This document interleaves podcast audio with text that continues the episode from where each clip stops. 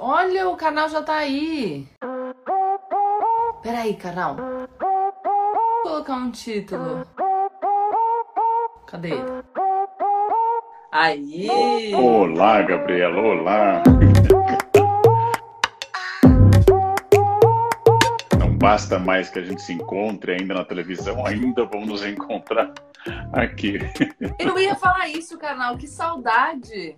Que saudade, são várias horas sem ver, é uma coisa assim absolutamente nova. Só que eu botei livros atrás para dar a sensação que eu leio. Isso Mas é é uma... eu tô com livros aqui, ó, que eu vou mostrar desse jeito para as pessoas ainda não saberem quais são. Ah, tá. Deixa um pouquinho, deixa eu ver se spoiler. aqui, ó, pronto, assim, pronto. Ó, Mas, mas tem uma coisa que eu adorei. Eu adorei. mas calma, para de dar spoiler! Os livros não, os livros não é para dar spoiler. Não pode falar nada, a gente vai fazer um clube do. Hum. Não, a Hum. gente pode, mas é que daqui a pouco a gente mostra o planner, porque. Ó, dei outro spoiler. Bom, sabe o que, que eu pensei? Eu pensei o seguinte. Eu pensei em falar um pouco como o clube funciona. Hum. E aí eu vou te fazer algumas perguntas, porque, enfim, você topou participar do clube porque você gostou da dinâmica, então eu vou te perguntar algumas coisas do porquê que você achou essa dinâmica legal. E aí a gente fala um pouco mais da lista de livros, porque a gente não contou para todo mundo, mas tem convidados, né? Para que os convidados possam entrar. Para quem está assistindo a gente pela primeira vez e ouviu eu e Carnal falarmos sobre o Clube do Livro, pensou, cara, o que, que é isso? Como funciona esse Clube do Livro? Que história é essa? Por que, que inventaram é, esse, esse, essa comunidade? Qual foi a ideia por trás? Vou contar um pouco o que acontece. E acho que o canal, enfim, pode ir falando no meio da- das minhas colocações. Eu tenho uma relação muito profunda com livros. Eu sinceramente acho que os livros mudaram a minha vida. Mudaram não só a minha vida pessoal, porque a leitura me proporcionou me conhecer melhor e, e me proporcionou conhecer melhor as pessoas. Então acho que isso foi fundamental para que eu conseguisse aprimorar as minhas relações e, e principalmente a minha relação comigo mesma. Então é, ler mudou a minha vida nesse sentido. Mas eu também senti muito a diferença que é ser um leitor no Brasil, profissionalmente falando, porque a gente é um país que lê pouco ainda. Então, é, essa possibilidade de me desenvolver melhor e desenvolver melhor as minhas relações foi um ponto muito importante. Eu chegava é, na- nas, nas reuniões, eu já tinha a vantagem de ser, de ter uma conversa interessante, né? Porque a literatura te proporciona isso. Ler te dá repertório. E aí você consegue ter conversas mais interessantes. E ao ampliar o repertório, você tem uma caixa de ferramentas muito mais ampla para resolver todos os problemas que se apresentam. Na sua vida profissional, inclusive. Seja com inteligência emocional, seja com conhecimento técnico para conseguir resolver é, as questões de maneira muito mais criativa ou muito mais eficiente que as outras pessoas. Você sentiu isso também? Sabe que já me perguntaram várias vezes, Gabriela, se, se ler foi importante para mim? É uma pergunta difícil, porque como perguntar, tem sido importante para você respirar? Você tem investido bastante em tomar banho ou ir ao banheiro? Eu nasci numa casa cercada de livros, eu fui privilegiado por bibliotecas privadas e públicas, eu descobri nos livros uma companhia. O Mangel diz assim que o leitor pode ser uma torre, ele se isola, uma traça, ele entra no livro, ou pode ser um, um viajante. Ele viaja com os livros. Tem um autor francês do 19 que escreve Viagem ao redor do meu quarto, Voyage autour de ma chambre, que ele diz assim que uh, ele pode fazer tudo a partir do quarto dele com os livros. E eu senti sempre assim viagens, os desastres na minha vida. Fui para o Japão com um aparelhinho novo digital de livros e o aparelho pifou no primeiro dia no Japão. Eu não tinha o que ler. A angústia que dava isso. A noite sozinho no quarto do hotel, as longas viagens de avião, são 27 horas de avião. Então, tudo isso mostra. Eu nem sei quem eu seria. Você fala de vantagem da conversa interessante, autoconhecimento, você ensinou. Eu não sei quem eu seria sem os livros, não? Então, tipos que eu estudei, a minha vida se multiplicou por causa dos livros. E hoje que eu escrevo livros, esse processo seria como ter refletido sobre a paternidade muito tempo, teoricamente, e, a, e ter cuidado de filhos alheios e hoje gerando meus próprios. Então, hoje o processo se fechou. Eu sou origem e efeito, eu sou causa e consequência desse processo de leitura. É, é tudo para mim. Aliás, é o que eu mais gosto hoje de fazer: ser aluno, aprender e ler. A vida me obriga a ser professor, mas eu gosto mais de ser aluno. Canal, que bom que você terminou com essa frase, porque eu quero dizer que que bom que a vida te obriga a ser professor. Porque se eu precisasse dar uma justificativa para ter te convidado para participar do Clube do Livro, eu teria na sua resposta à minha pergunta anterior a justificativa que eu preciso. Porque é uma pergunta simples, você dá uma aula. Eu, uhum. a gente teve a nossa primeira interação no mundo pós-pandemia e quem assistiu pôde me ver ali na frente do canal com o olho brilhando e olhando para ele com absoluta admiração. Eu sigo olhando para o canal desse jeito. Hoje ele é meu amigo, então de vez em quando a gente faz umas piadas também, é diferente, mas eu, eu sempre me sinto muito bem porque eu estou fazendo uma piada com o canal, confesso para vocês.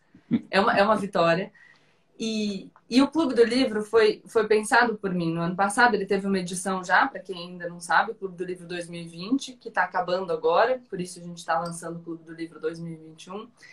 E ele veio de uma necessidade que eu sentia, que era encontrar pessoas para poder conversar sobre os livros.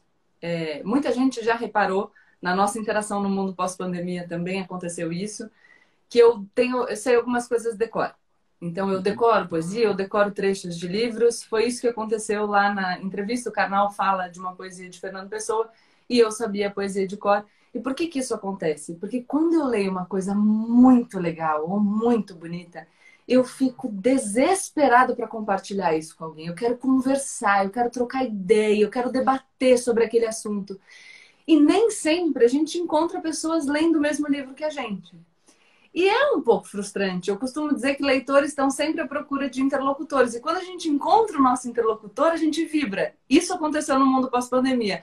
Quando o Carnal menciona a poesia que eu sabia de cor, eu faço assim: encontrei alguém para conversar. E foi pensando nisso que eu pensei no Clube do Livro. Como é em criar uma comunidade de pessoas que estão dispostas num mundo, a gente fala muito sobre esse mundo, em que todo mundo acha muito, né? A gente vê muita impressão, é, conversas superficiais, coisas sem profundidade. Então, eu falo que esse espaço é um espaço, a gente tem no Clube do Livro um Instagram exclusivo para os membros, então a gente forma essa comunidade.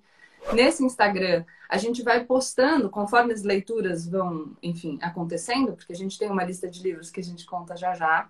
A gente vai lendo juntos e a gente vai fazendo postagens para ajudar as pessoas que querem criar esse hábito a criarem o hábito. Então a gente pensa num número de páginas mais ou menos, uma média de leitura de 10, 15, 20 minutos por dia, dependendo do seu ritmo de leitura, e tudo bem se ele for mais rápido e mais devagar, isso também é exercício, mas pouco tempo para que você consiga criar esse hábito para quem já é um pouco mais avançado no hábito da leitura, para se manter engajado e poder discutir com os colegas que estão lá dentro desse Instagram.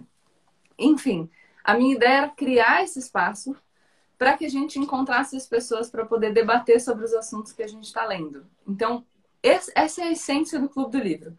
E junto disso, a gente, claro, porque eu e o canal estamos ali, né? A gente, além de escolher os livros, de dirigir essas leituras e proporcionar com essas postagens não só um incentivo para que vocês mantenham o hábito, mas também informações complementares sobre as leituras, para que vocês consigam tirar o máximo possível daquele tema que está sendo estudado naquele mês. Mas no fim de cada mês tem uma aula comigo e com o canal. E também tem uma live para que a gente possa falar um pouquinho mais sobre os livros e possa sanar eventuais dúvidas. Enfim, já fiz um apanhado, mas eu queria saber um pouco de você, Karnal. Se você sempre teve um pouco essa mesma sensação que eu, que a gente está sempre buscando gente para conversar sobre o livro que a gente está lendo, e se por isso que você achou a ideia do clube uma ideia bacana. Eu tinha experiência na escola, no ensino fundamental e no ensino médio, na minha época, primeiro e segundo graus, que eu tive a sorte de ter professores que fizeram muito. Por exemplo, só para dar um exemplo, nós lemos Inocência, do Toné e nós fizemos o julgamento do assassinato em sala e eu fui o promotor. Eu fui o promotor do julgamento. Nós representávamos trechos de Gil Vicente. Depois, quando eu fui professor no ensino médio, eu fiz muitas vezes com Shakespeare, com os alunos, ou seja, para fazer o livro ganhar força, ganhar vida, ganhar eco. Uh, ler é um ato solitário, é um exercício solitário, mas quando esse estranhamento diante do mundo proporcionado pelo pensamento, que tem como fonte livro, pode ser também vendo um bonito quadro ou analisando um filme, mas quando esse estranhamento diante do mundo de que falam os filósofos gregos ocorre, você tem vontade de admitir cidadãos à sua nova ilha. Você tem vontade de não ser mais apenas Robson Crusoe é, do romance de Daniel Defoe, você tem vontade de admitir cidadãos. Ou seja, é quase que um gesto de generosidade, de carência e de encontro. E depois, o exercício da filosofia, pensando num dos livros mais importantes da nossa história ocidental, que é o Banquete, em grego Simpósio, é um jantar entre amigos discutindo. E essa é a grande questão. Né? Então, eu discuto, eu converso, a forma do diálogo que Platão assume, uh, vejo nas vozes de Sócrates, de Glauco, de outros, o debate de um tema. Ou seja, o primeiro a descobrir Clube do Livro, acho que foi Platão. A alegria de reunir amigos para debater uma ideia. Ler é um ato solitário.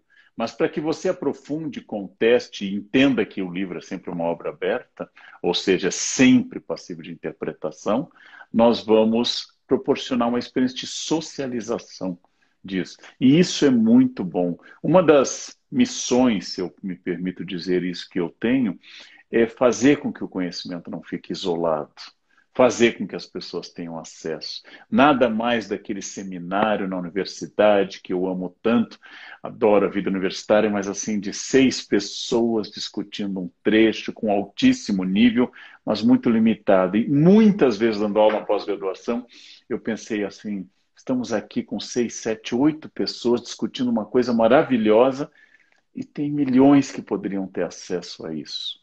Então, eu quero sempre ser ponte, nunca muro. Muitos intelectuais foram muro, né? Eu quero uma linguagem que ninguém tem acesso. Eu quero o conceito exato. Não, você não pode usar aqui esse conceito, porque tem que ser dessa palavra. Não, eu quero que com a maior clareza e senso crítico possível, todo mundo tenha acesso. Como eu sempre digo, é legal quando você, Gabriela ou eu, somos citados no Supremo. Não sei se vai continuar sendo legal por muito tempo, mas é legal quando você e eu somos citados no Supremo. É legal quando um grande intelectual estrangeiro louva alguma coisa minha, como foi Walter Hugo Mãe. Mas é mais interessante ainda quando o porteiro diz que viu uma palestra minha sobre o príncipe do Maquiavel e entendeu uma coisa e foi ler o capítulo 18, que eu recomendo como introdução ao livro do príncipe. É, é muito. Isso me realiza. Eu tenho uma ânsia de maior alcance, apesar de ver valor naquele estudioso que estuda sânscrito arcaico e passa a vida em torno de um parágrafo de uma peça hindu do século III a.C. Não tem problema, tem espaço para isso. A minha vocação é a missa campal. Ou seja, falar para muita gente que tenha vontade e que cada um faça a transformação que quiser. Eu quero ser ponte. Acho que o clube é um desafio que eu aceitei pela nossa identidade, que começa lá com Eros e Psique e o Fernando Pessoa, e continuou ao longo desse ano. Né? Duas áreas diferentes, história e direito, duas faixas etárias diferentes, dois gêneros, duas condições biográficas diferentes, duas origens regionais diferentes, duas posições diante do mundo diferentes, irmanadas na única cidadania que o mundo irmana a todos, que é o prazer da literatura, o prazer da leitura, o prazer do conhecimento.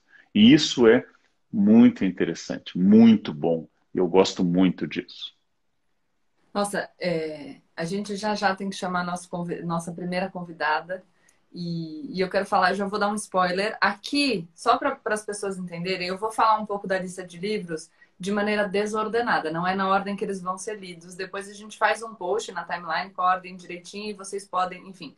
Quem quiser, inclusive, é, se inscrever, mandar o um e-mail para receber informações sobre a pré-venda ou as informações em primeira mão sobre o Clube do Livro. Depois da live, a gente deixa o link na live aqui, deixa nas bios minha e do canal para que vocês possam se inscrever. Mas o canal falou do Príncipe do Maquiavel. E nesse livro aqui, ó, As Grandes Estratégias, que faz parte do nosso Clube do Livro, ele fala do Maquiavel, claro, a gente está falando de estratégia, né? Um grande estrategista. É ele fala já no primeiro capítulo, dando alguns spoilers, mas ele fala uma outra coisa aqui que eu queria trazer, conectando com a sua fala, porque eu já queria mencionar isso na live. Você fala, eu fico feliz quando eu percebo que eu construí pontes que eu não, não, não produzi conhecimento num ambiente inacessível, mas que eu levei o conhecimento para o maior número de pessoas que eu puder. E aí, nesse livro aqui, falando de estratégia, falando principalmente de como às vezes a gente, pensando no curto prazo, prejudica o longo prazo, o autor fala o seguinte: num, em mais um dia que você acorda, em vez de gastar 20 minutos para estudar ou para participar de uma aula, ou nesse nosso caso, para desenvolver o hábito da leitura. Então, todos os dias em que você fala, ai, não vou fazer isso hoje, eu vou ficar mais um tempo aqui mexendo no meu celular, ou vou ficar dormindo um pouco mais. Enfim, não que eu não acho que as pessoas devam ter lazer nem descansar, só fazendo um juízo aí de prioridades e de investimento no futuro num dia isoladamente considerado, pode não parecer muito, mas se você fizer o cálculo nos 11 meses que vão durar o clube do livro, você vai perceber quanto você vai ter se aprimorado depois de passar por essa experiência. Pouco tempo todo dia, com uma mudança muito significativa na sua vida, que vai perdurar por muitos e muitos anos enfim, se for possível com a gente nas próximas edições do Clube do Livro, mas se você quiser seguir essa trajetória sozinho também, aposto que o canal, assim como eu, vai ficar feliz de ter contribuído nesse início para que as pessoas deem esse primeiro passo, correto? É, eu gosto muito da ideia de método, de hábito, aquilo que Aristóteles chama de uma segunda natureza. Eu gosto da ideia de você fazer, porque, como diz um livro recente, traduzido no Brasil, mas é antigo, é de 1912, A Arte de Ler, ler e semear tem a mesma raiz em latim, legere, a mesma raiz. Então, essa semeadura, todos os dias, se você ler 10 páginas por dia, isso pode ser feito ao acordar, ao deitar, logo após o almoço, entre um intervalo e outro, alguma coisa, 10 páginas por dia. Isso significa um livro muito bem, muito sólido, de mais de 300 páginas por mês. Isso significa muita leitura. Então, para quem lia pouco, vai ler muito mais. Para quem já lia, vai ganhar uma ordem metódica. Então, é um, é um benefício formativo e estratégico. Mas temos que chamar agora uma pessoa, né? Eu já estou aqui, ó. Posso levantar? Pode, vamos lá. Outro livro que a gente vai ler no Clube 2021, Novas Formas de Amar, da Regina Navarro Lins que a gente vai convidar para participar da nossa live agora e falar um pouco para vocês sobre o livro dela. Deixa eu achar aqui. Olá, Regina. Oi. Tudo bem, Regina? Tudo bom, Leandro? Tudo bom, Gabriela? Que Tudo ótimo. E você?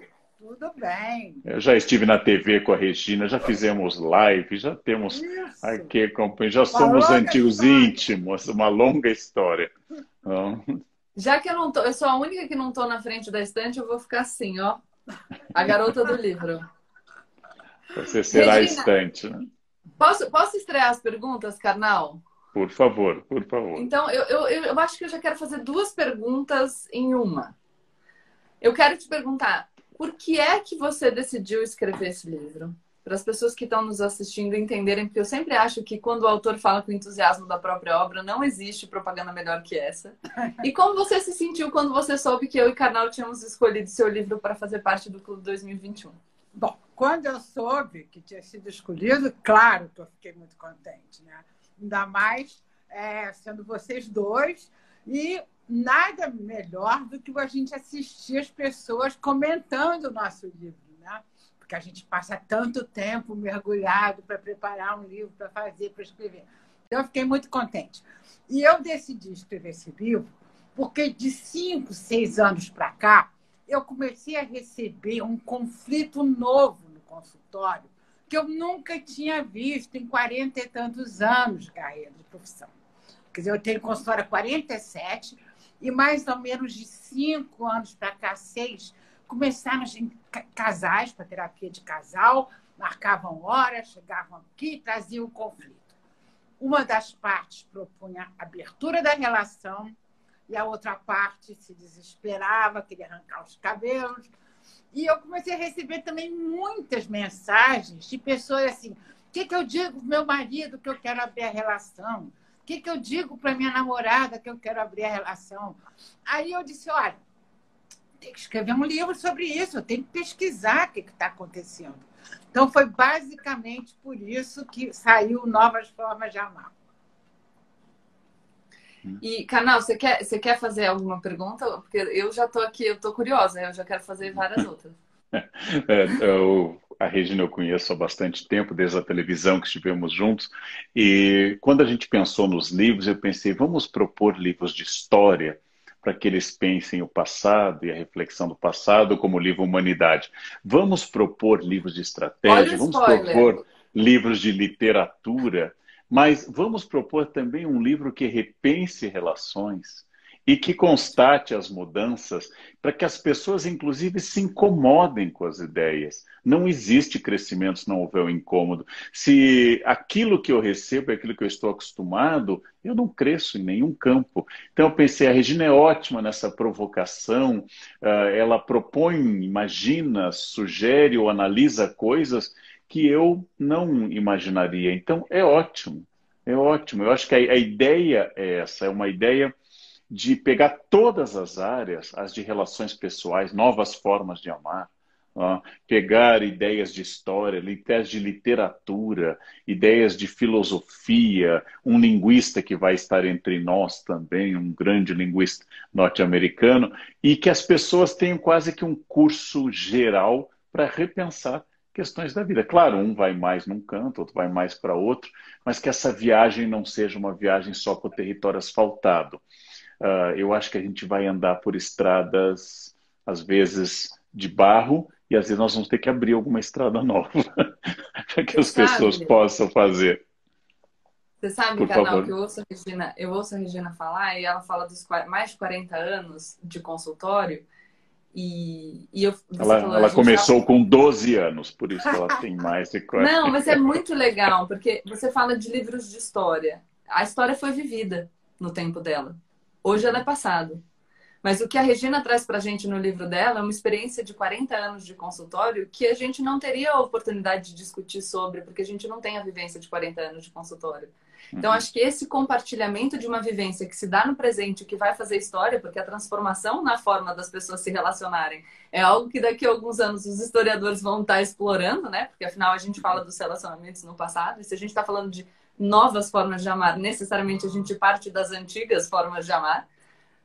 É, e, e, e, enfim, eu acho que é riquíssimo e eu concordo com você. A gente vai mostrar os outros livros, então a gente já falou das grandes estratégias, já falou de novas formas de amar. O canal já deu spoiler da humanidade, mas que eu quero explicar mais um pouquinho sobre o que, que é, porque é muito interessante.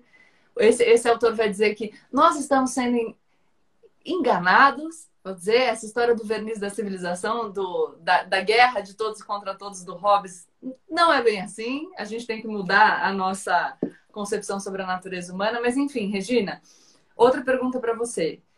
Qual você acha que é a maior transformação que a, leição, que a leitura do seu livro pode proporcionar para os seus leitores? Assim, quando você terminou, você falou, tá, eu acho que é essa mudança que eu trago. Tá eu tenho certeza, Gabriela, que as pessoas sofrem muito por questões ligadas a relacionamento amoroso e sexual. Sofrem com fantasias, desejos, medos, culpas, frustrações. E acredito que todo mundo tem que refletir sobre as crenças aprendidas, que a gente aprende desde que nasce, né? Entra por todos os poros, pela música, pela novela, pelos filmes, várias crenças equivocadas né, sobre as relações amorosas. Então, refletir sobre elas, eu acho que é uma contribuição para que as pessoas vivam melhor. Todos podem viver muito melhor do que a gente vive, né? Então, você refletindo, você pode se livrar dos preconceitos, se livrar do moralismo. Agora, é uma coisa que eu sempre digo: para você refletir sobre isso tudo e mudar, tem que ter coragem porque tem gente que vive muito insatisfeito, mas tem medo, porque o novo assusta, o desconhecido gera insegurança. Então as pessoas se agarram aos padrões tradicionais com medo da mudança. Então, sempre refletir é importante, né? É aquilo que o Carnal falou, é muito importante para você mudar, você poder ter uma visão diferente do mundo, né? No caso das relações amorosas. Você não sabe, Regina, mas depois da leitura do seu livro, a Gabriela, que vivia uma relação monogâmica com o Tiago, resolveu abri-la. e a Gabriela admitiu o Bolt na relação. Agora são três. Eles formam um trisal muito bonito. Um trisal feliz. Um trisal feliz. E, olha... e, a chegada desse cachorro mudou. Elas, eles abriram a relação mesmo. Dorme, dorme próximo, faz cesta no colo dela. Ou seja, é uma mudança. E o seu livro ajudou nesse caminho. Você sabe Mas que eu, eu tenho gostei. um paciente que ele, é, depois que leu o livro, não sei o quê, propôs, propôs a, a mulher, ela propôs também a ele. Então, estão vivendo um trisal há um ano. Só que tiveram que trocar a cama, comprar uma king size. Você sabe que é, eu achei muito legal que você tenha dito que é preciso coragem, que as pessoas precisam refletir, e é muito interessante a gente pensar que a gente precisa refletir sobre os nossos desejos e não necessariamente a decisão de um vai ser a decisão do outro. Isso que é bonito num espaço de liberdade. Cada um pode ter a sua opinião e a sua interpretação, e, e acho que isso eu posso dizer, você tem os seus mais de 40 anos de consultório, eu tenho o meu um ano da minha turma anterior do Clube do Livro, e se tem uma coisa que eu posso dizer sobre o espaço do Clube do Livro é ele é um oásis nessa internet que muitas vezes não aceita opiniões divergentes. A gente conseguiu Isso. construir um espaço de absoluto respeito pela divergência, de absoluto respeito pela diferença. As pessoas podendo debater sobre as suas respectivas visões de mundo sem serem agredidas ou, enfim, silenciadas naquele espaço. É muito legal. E aí eu vou encerrar, que eu sei que você também tem hora, mas só perguntando se você acha que a gente, de fato, enriquece a experiência ao permitir que as pessoas façam a leitura do seu livro em conjunto, porque esse é o espírito do Clube do Livro. Eu achei a ideia incrível, porque as pessoas vão poder contribuir umas para as outras, né? trazer questões novas. Né? Uma questão pode desencadear uma série de ideias. Eu acho a ideia fantástica de vocês, realmente maravilhoso. Estou muito feliz de estar dentro. Eba, obrigada pela sua participação. Obrigado, obrigado, beijo, Regina. Obrigado. Beijo, Gabriela. Beijo, Tchau. querida. Tchau. Antes da gente passar para o próximo convidado, que eu sei que está entre nós já, eu vou falar um pouquinho deste livro que o canal já deu spoiler. Quer falar você, canal, do Humanidade? É, eu, eu li com muito prazer, porque eu acho que em história a gente lê só dois ou Vai três ler autores. de novo junto com Não, o pessoal com, do clube. Com prazer, eu adoro isso. É, porque o autor, o Bregman, ele é um holandês jovem, recebeu o aval do Yuval Harari, um dos maiores sucessos, um dos maiores sucessos de, de historiador recente, e ele tem uma postura única ele diz que nós, como lembrou a Gabriela, nós somos enganados pela teoria do verniz, nós somos enganados por uma base robesiana, o ser humano só é tranquilo porque ele está bem alimentado, retire isso e é o caos absoluto. Então ele vai analisar muitos casos, inclusive casos de maldade extrema, Auschwitz vai analisar uh, terroristas e vai começar a mostrar o contrário, experiências sobre as quais eu escrevi agora uma crônica para o Estadão, das raposas prateadas na Rússia. Ele fala dos bombardeios a Londres. Por que, que os nazistas bombardearam Londres sem objetivo militar, uh, áreas residenciais, que eles queriam causar o caos? E as pessoas andariam pelas ruas desesperadas e perderiam a confiança no governo. O que aconteceu, segundo ele, é que aumentou a adesão ao governo, a vida seguiu no meio da tragédia, e ele pega o exemplo de uma de uma instituição comercial que foi bombardeada, caiu a parede da frente, e eles continuaram atendendo, botando um cartaz na frente: estamos mais abertos do que nunca. Ele quer demonstrar que o otimismo, que uma visão mais, que aposte mais na bondade humana, estimulando mais a inteligência, complementa a ideia do Yuval que nós nascemos na revolução cognitiva compartilhando narrativas. Então eu acho que é um texto muito interessante, pretendo fazer algumas críticas, porque ele faz o caminho inverso do Hobbes. Né?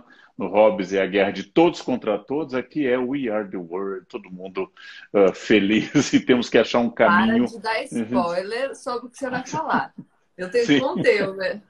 Tem muita, tem muita coisa para falar do Bregman e eu gostei muito do texto. Realmente a formação dele é muito boa. Ele me fez repensar outras leituras. Por exemplo, eu adorei ter lido O Senhor das Moscas. Depois do livro dele, em que ele conta o caso real do Senhor das Moscas, os náufragos de Tonga, eu tenho que reler O Senhor das Moscas. tenho que rever os excelentes filmes, tem dois ou mais sobre o Senhor das Moscas. Por quê? Porque mudou, mudou minha postura sobre esse clássico que ganhou o prêmio Nobel, né, esse clássico da literatura. E, e, eu acho que eu já vou fazer uma conexão com o nosso próximo convidado e com o próximo livro, porque, enfim, ele no começo do livro também já diz que essa teoria do verniz social, então, de que se a gente não for contido por uma instituição como o Estado, a gente vai viver num estado, num, num estado de guerra, estado estado, né? A gente vai viver uma situação de guerra de todos contra todos. Isso é uma justificativa que legitima o exercício do poder. E aí, pensando em exercício do poder, em formas diferentes de exercício do poder, a gente pode o quê? Já fazer a transição para um outro livro, que é Fascismo Brasileira, de Pedro Doria que deve estar aqui com a gente? Peraí. Enquanto o Pedro não entra, você imaginar o seguinte: ah, nós temos hoje uma política polarizada, as pessoas berram muito, uh, têm opinião antes de ter informação, e tem muito choque hoje entre pessoas que se acham de esquerda com pessoas que se acham conservadoras ou direita, algumas nem são, mas é só o choque entre elas. O Pedro faz uma coisa muito boa, ele vai na raiz de uma das grandes fontes do pensamento conservador brasileiro, faz um estudo sério, não fica taxando e adjetivando, ele vai na raiz de onde saiu o integralismo, faz um estudo histórico barra reportagem, e isso é muito bom resultado, porque nós vamos ver como uma ideia surge. Quem são os integralistas? Ah, quem são os intelectuais do integralismo, os militantes do integralismo? Por que que desde a década de 30 praticamente até hoje, quase 100 anos depois, uh, o integralismo ainda seduz pessoas, e com isso nós vamos encontrar uma coisa que a gente não costuma fazer, que é um estudo sistemático sobre uma ideia política. Então, quando as pessoas falarem eu sou conservador, eu sou de esquerda, após esse livro, você aumenta o seu, a seu, sua posição. Eu acho isso muito interessante. Muito interessante. Eu vou ativar os comentários para ver se o Pedro aparece, que eu já chamei ele duas vezes e ele não apareceu. Então eu vou dar um outro spoiler antes da gente falar do livro dele. Porque, né? Não, nós não temos tempo a perder. Então vou pra... Porque você já mencionou, então eu vou levantar esse, ó. Ah, sim, o Chomsky. Falando do, dos problemas que colocam em risco a sobrevivência do planeta, hein?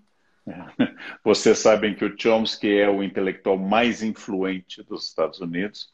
O Chomsky tem livros na área de linguística que são definidores da área, tem um estudo sobre gramática fundamental, e o Chomsky é um grande crítico, um intelectual norte-americano crítico da própria política dos Estados Unidos, e ele é muito debatido. Eu vi uma vez uma lista dos dez autores mais citados em trabalhos universitários, Chomsky estava em terceiro lugar, atrás de Platão e Aristóteles.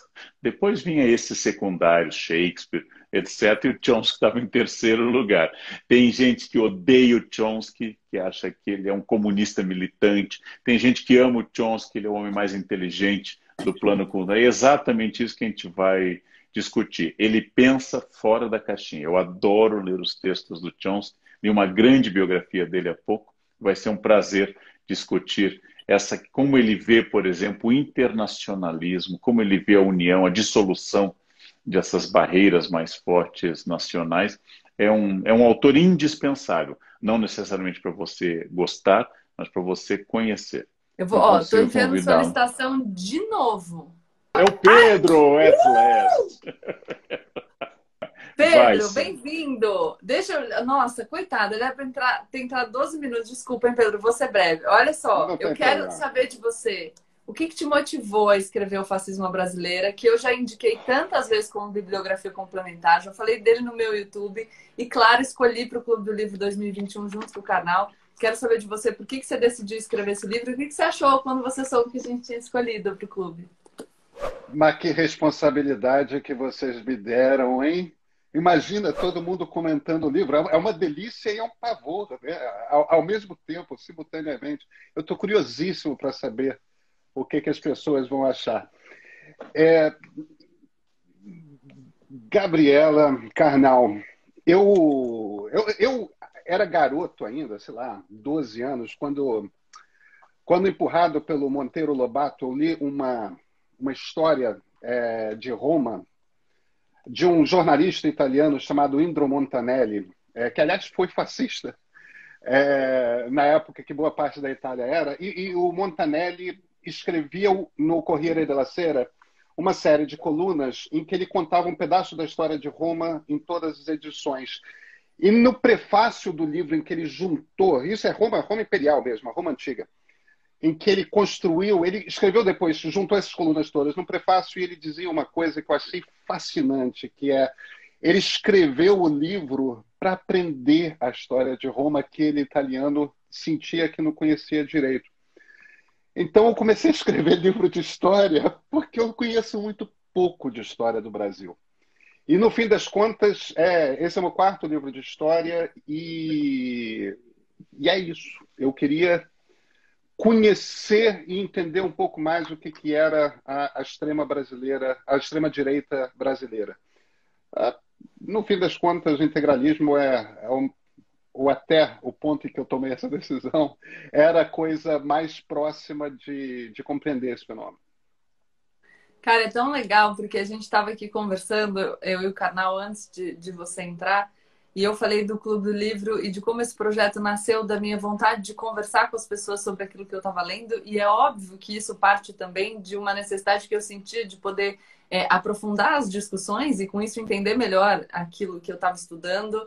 Então é uma vontade de aprendizado. O Karnal falou exatamente isso, que a vocação que ele tem é de ser aluno. E aí você vem e traz esse relato que é exatamente a mesma coisa, né? No fim, é todo mundo querendo aprender e acho que o Clube do Livro é isso, é a gente aprender junto. Pô, achei é, muito claro. legal. Hum. E eu tenho outras perguntas, assim, é, também pensando no nosso tempo, o canal, qual coisa ele faz o que ele quiser. Mas eu queria saber o que que. Eu imagino que a sua resposta vai ser no mesmo sentido da, da, sua, da sua resposta sobre a motivação para escrever. O que, que você acha que a leitura do fascismo brasileira pode fazer com as pessoas? O que, que você acha que ele provoca como transformação? Principalmente nesse momento que a gente está vivendo, e acho que diante de uma postura que nem sempre é uma postura como a sua, de, de querer entender mais. Olha, eu sei, eu percebi que eu sabia pouco de história do Brasil, então eu decido escrever livros para conseguir me aprofundar. Você acha que esse livro que você escreveu permite às pessoas que elas se transformem nesse sentido? A gente está discutindo muito a extrema-direita brasileira e muitas vezes a gente faz uma discussão que é rasa, que é superficial, que não mergulha. Depois desse mergulho, você acha que as pessoas saem transformadas no sentido de entender que para a gente discutir de fato os assuntos, a gente precisa estudar, a gente precisa mergulhar? Eu, eu, eu espero que sim, eu tenho esperança de que sim. É, no fim das contas, eu acho que a gente convive aqui no Brasil muito com. Coitado do Sérgio Buarque, não é culpa dele, não era o que ele queria dizer, mas ficou esse slogan né, do brasileiro como homem cordial. É, e, e a gente, de certa forma, a, a gente é capaz de, de, de, de muita maldade, a gente é capaz de muita raiva, a gente é capaz de ódio de pessoas que são diferentes. A gente é capaz de criar dentro da nossa cabeça uma mitologia a respeito de o que, que o Brasil é e nos tornarmos intolerantes em relação a qualquer um ou quaisquer uns que não compartilhem desta visão específica. É, eu, eu, acho muito curioso que o, o, Exército Brasileiro, por exemplo, tem um trauma imenso com, com um levante que houve em 1935, que é a intentona comunista, que foi uma tentativa absolutamente desastrada, financiada pela União Soviética, de tentar fazer uma revolução comunista no Brasil. Não teve a mínima chance. E, no entanto, isso marca o exército brasileiro e, e, e cria um trauma que se estende até hoje. Eles estão procurando comunista até hoje embaixo da cama. Né? É o grande bicho papão da direita brasileira. E, no entanto, é, eu não vou contar os detalhes, mas os integralistas chegaram muito perto de matar Getúlio Vargas, que era presidente da República. O exército não estava em nada preparado, foi um desastre a resposta do exército para tentar salvar o presidente, isso não causou trauma. É, é, um pouco como se a extrema esquerda pudesse sempre ser perdoada e a extrema direita. É, a extrema esquerda nunca pode ser perdoada, nunca pode ser esquecida. A extrema direita é como se ela não existisse, é como se ela não fizesse parte de nós. E ela faz parte da nossa cultura. Ela está no que é ser brasileiro, é, tanto quanto o outro lado. E é claro que a gente está aprendendo isso da maneira mais dura possível hoje em dia, né? mas possivelmente por termos também, entre outros motivos, esquecido dessa passagem da nossa história. E, e, você acha que, é, enfim, a gente está falando do clube como uma leitura compartilhada, você acredita que essa leitura, numa comunidade de pessoas lendo a mesma obra, podendo debater, considerando as aulas, vai ser uma experiência mais é, rica? Ah, mas eu não tenho dúvida, eu não tenho dúvida. E, e isso não falo a respeito do meu livro, eu falo de quaisquer livros. É, e, e, guiados por leitores experientes como vocês dois, é, nossa, é, o, o, processo é muito rico, porque gente vai chamar a atenção de trechos pelos quais outras pessoas passaram batido e vice-versa, e você acaba. Olha, eu tenho certeza que vai ser divertido sobretudo, divertido. Essa comparação que o Pedro fez eu acho ótima, porque na República de Weimar, aqueles que optaram pela saída da extrema esquerda, como Rosa Luxemburgo, seu, seu companheiro, foram assassinados. E os que deram um golpe de extrema direita, como Hitler, foram presos e perdoados meses depois. Verdade. Perdoados é meses depois. E essa é uma postura muito comum. Por exemplo, a intentona comunista de novembro de 35, ela é uma série de assassinatos, chegou a tomar o poder em cidades do Nordeste, um levante militar no Rio de Janeiro, na capital, mas ela causa um trauma que tinha leituras de ordem do dia da intentona de 35, assim, até há pouco tempo, né? Há pouco tempo. Então, você conseguir uh, entrar fundo nessa ideia, vai explicar muito de quem é o Brasil, que parece que descobriu há pouco que tem uma vertente ainda simpatizantes de várias ideias nacionalistas, de família, de pátria e de religião, que são de Gustavo Corsão, de outros ligados ou não ao integralismo. Acho um excelente momento para discutir essa questão sem, como diz a Gabriela, sem paixão, né? com mais razão, não destituído de paixão, mas com mais, com mais razão. Eu acho que é um momento bom para isso, é uma experiência muito boa mesmo. Bem, muito obrigado. Obrigada, Espero que... Pedro. Não, pode falar. Eu... Não, não, não, não, não. Eu só ia, eu só ia torço para que todos gostem muito do livro, dois livros. Uhum. E, gente, parabéns pela ideia. Hum. Obrigado, Pedro. Obrigado. Obrigada tchau, pela Pedro. participação. Foi muito tchau, legal. Tchau. tchau. Deixem um e-mail se vocês quiserem é, receber as informações sobre a pré-venda com o preço especial e principalmente porque o e-mail é uma forma interessante de comunicação para vocês não perderem as inscrições. O clube ele tem uma duração total de 11 meses. Isso significa que a gente vai ficar 11 meses com as inscrições fechadas. A inscrição é uma vez por ano e é um período curto de inscrições. Se vocês não se inscreverem agora, não abre mais inscrição durante o ano inteiro. E eu não estou falando isso, é, às vezes as pessoas falam, ah, a Gabriela está falando que não vai abrir inscrição porque é um, um papo, né? E depois ela abre. Perguntem para quem estava no Clube do Livro de 2020. Quando eu lancei o Clube do Livro de 2020, eu tinha 600 mil seguidores no Instagram, mais de um milhão de pessoas chegaram depois, e mesmo assim, com muitos e muitos pedidos, eu não reabri a inscrição, justamente porque o propósito é que a gente passe por toda essa jornada conjuntamente. Então, é agora e depois não tem mais. Eu de... A gente vai deixar depois do e-mail, nas nossas bios, nos stories e também aqui na descrição da live. Mas eu vou continuar falando dos livros. E, e falando próximo, no Clube do Livro 2020, muita gente falou: ah, a gente queria ficção, a gente não queria só não ficção. E aí eu vou, vou ler aqui um trechinho explicando esse livro. Tá na capa do livro que eu vou mostrar aqui agora, que foi escrito por uma pessoa que eu gosto muito sabe? E essa pessoa, não sei, de repente, se ela tiver aqui e quiser participar da live, ela pode pedir. Mas está escrito assim: Kafka faz perguntas que nos incomodam há 100 anos. Se você for corajoso, leia. E essa pessoa é Leandro Carnal. Outro livro da nossa lista é A Metamorfose de Franz Kafka. Quer falar, Carnal? É, eu gosto muito desse texto, gosto de todos os textos do Kafka, Castelo, Processo, a Colônia Penal, uh, um artista fome, que eu acho extraordinário. Mas esse texto é daqueles textos que, quando se faz a lista dos 100 livros mais importantes do século XX, ele está sempre nessa lista, de qualquer tradição cultural. Né? A história do Gregor Samsa mudou, mudou a literatura. Kafka era uma pessoa obscura do Império Austro-Húngaro, da sua praga, da sua origem judaica, com um pai opressivo. Ele escreveu aquela carta ao pai extraordinariamente rancorosa. E esse texto da Metamorfose é um texto realmente de mudança da perspectiva da literatura. E é muito bom, é muito bom. Né? Disseram aqui, não conta o final. Eu adoro fazer isso com obras de mais de 100 anos. Não conta o final. Não conta não o conta. final. Não conta o final. Mas é assim, dá para falar muito Kafka. Eu fiz uma análise quando da publicação do livro, fiz comentários, já fiz muita aula já dei muita aula sobre Franz Kafka, já fiz comparações com outros autores. É um autor assim indispensável e insuperável.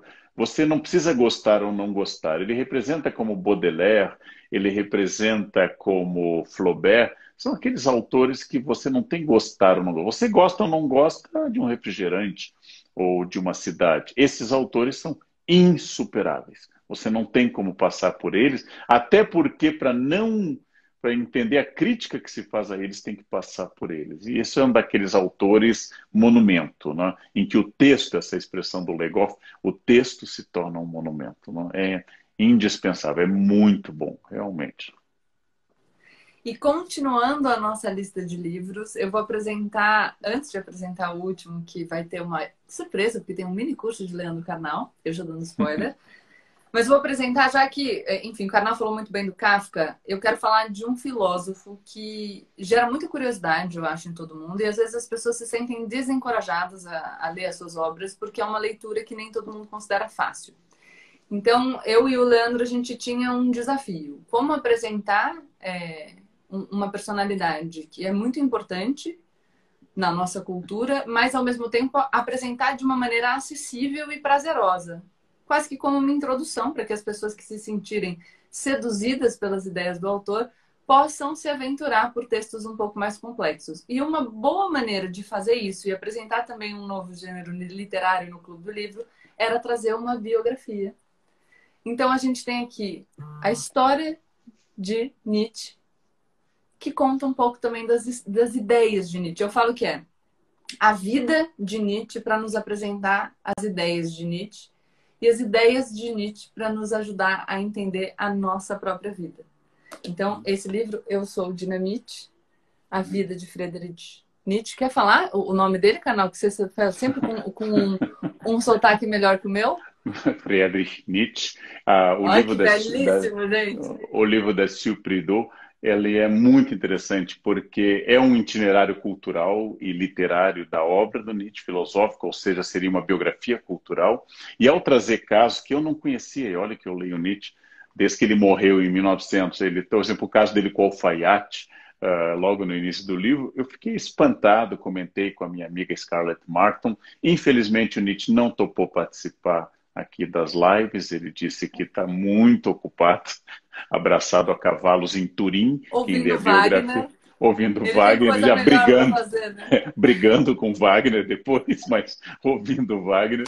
Mas é assim, seria. Nós queríamos um livro de história, nós queríamos uma biografia, queríamos uma literatura de ficção, queríamos um livro sobre costumes, queríamos um livro sobre política brasileira. E por que esse do Nietzsche não, por exemplo, um livro do Nietzsche, não sobre o Nietzsche? Porque esse livro vai falar de todos os livros do Nietzsche vai dar o roteiro biográfico em que momento Nietzsche compôs Et Homo, o Anticristo, etc., o Nascimento da Tragédia, e aí, se você tem interesse, você vai atrás do livro do Nietzsche, que vai ter uma clareza enorme, como eu discuti com dois especialistas de Nietzsche quando a gente escolheu, e a Planeta trouxe esse livro para nós, assim, num momento muito bom, porque é uma grande obra em capa dura, adorei, realmente foi um livro que foi difícil de largar, vocês vão adorar a biografia do Nietzsche. Hum.